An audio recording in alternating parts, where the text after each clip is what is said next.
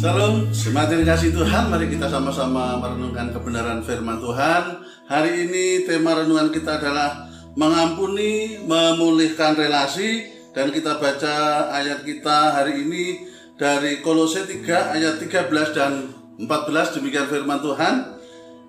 Sabarlah kamu seorang terhadap yang lain dan ampunilah seorang akan yang lain apabila yang seorang menaruh dendam terhadap yang lain sama seperti Tuhan telah mengampuni kamu, kamu perbuat jugalah demikian. Dan atas semuanya itu, kenakanlah kasih sebagai pengikat yang mempersatukan dan menyempurnakan.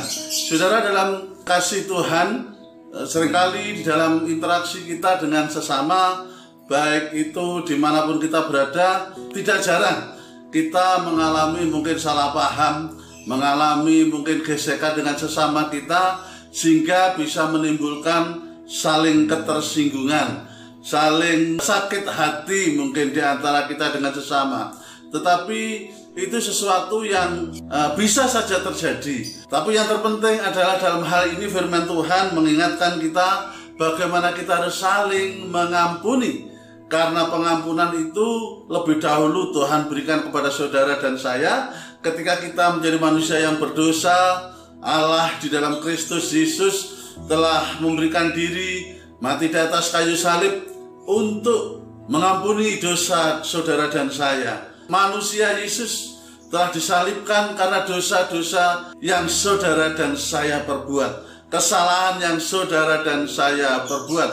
Sehingga dalam hal ini kita sebagai murid Kristus, firman Tuhan hari ini mengingatkan bahwa sama seperti Tuhan telah mengampuni kamu, kamu perbuat jugalah demikian.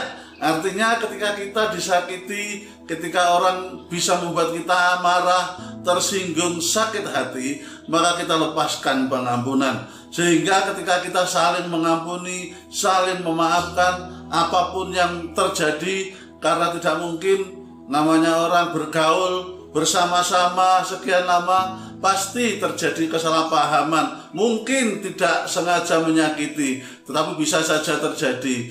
Tetapi kasih Kristus yang sudah diberikan kepada saudara dan saya kiranya ini menjadi satu teladan dan kekuatan untuk kita bisa saling mengampuni sehingga relasi kita dengan sesama dengan siapa pun di mana pun kita tetap baik. Walaupun sempat terjadi eh, kesalahpahaman atau ketersinggungan. Biarlah kasih inilah yang menjadi pengikat di antara kita seperti ayat yang 14 ditegaskan dan atas semuanya itu kenakanlah kasih sebagai pengikat yang mempersatukan dan menyempurnakan. Karena kasih itulah yang membuat saudara dan saya bisa mengampuni. Kasih itulah yang membuat saudara dan saya tidak menyimpan dendam, tidak menyimpan sakit hati dengan sesama. Kiranya kasih Kristus itu melimpah di dalam kehidupan saudara dan saya. Damai sejahtera Kristus yang melampaui akal melimpah di dalam hidup kita semuanya. Tuhan Yesus memberkati kita semuanya. Emmanuel.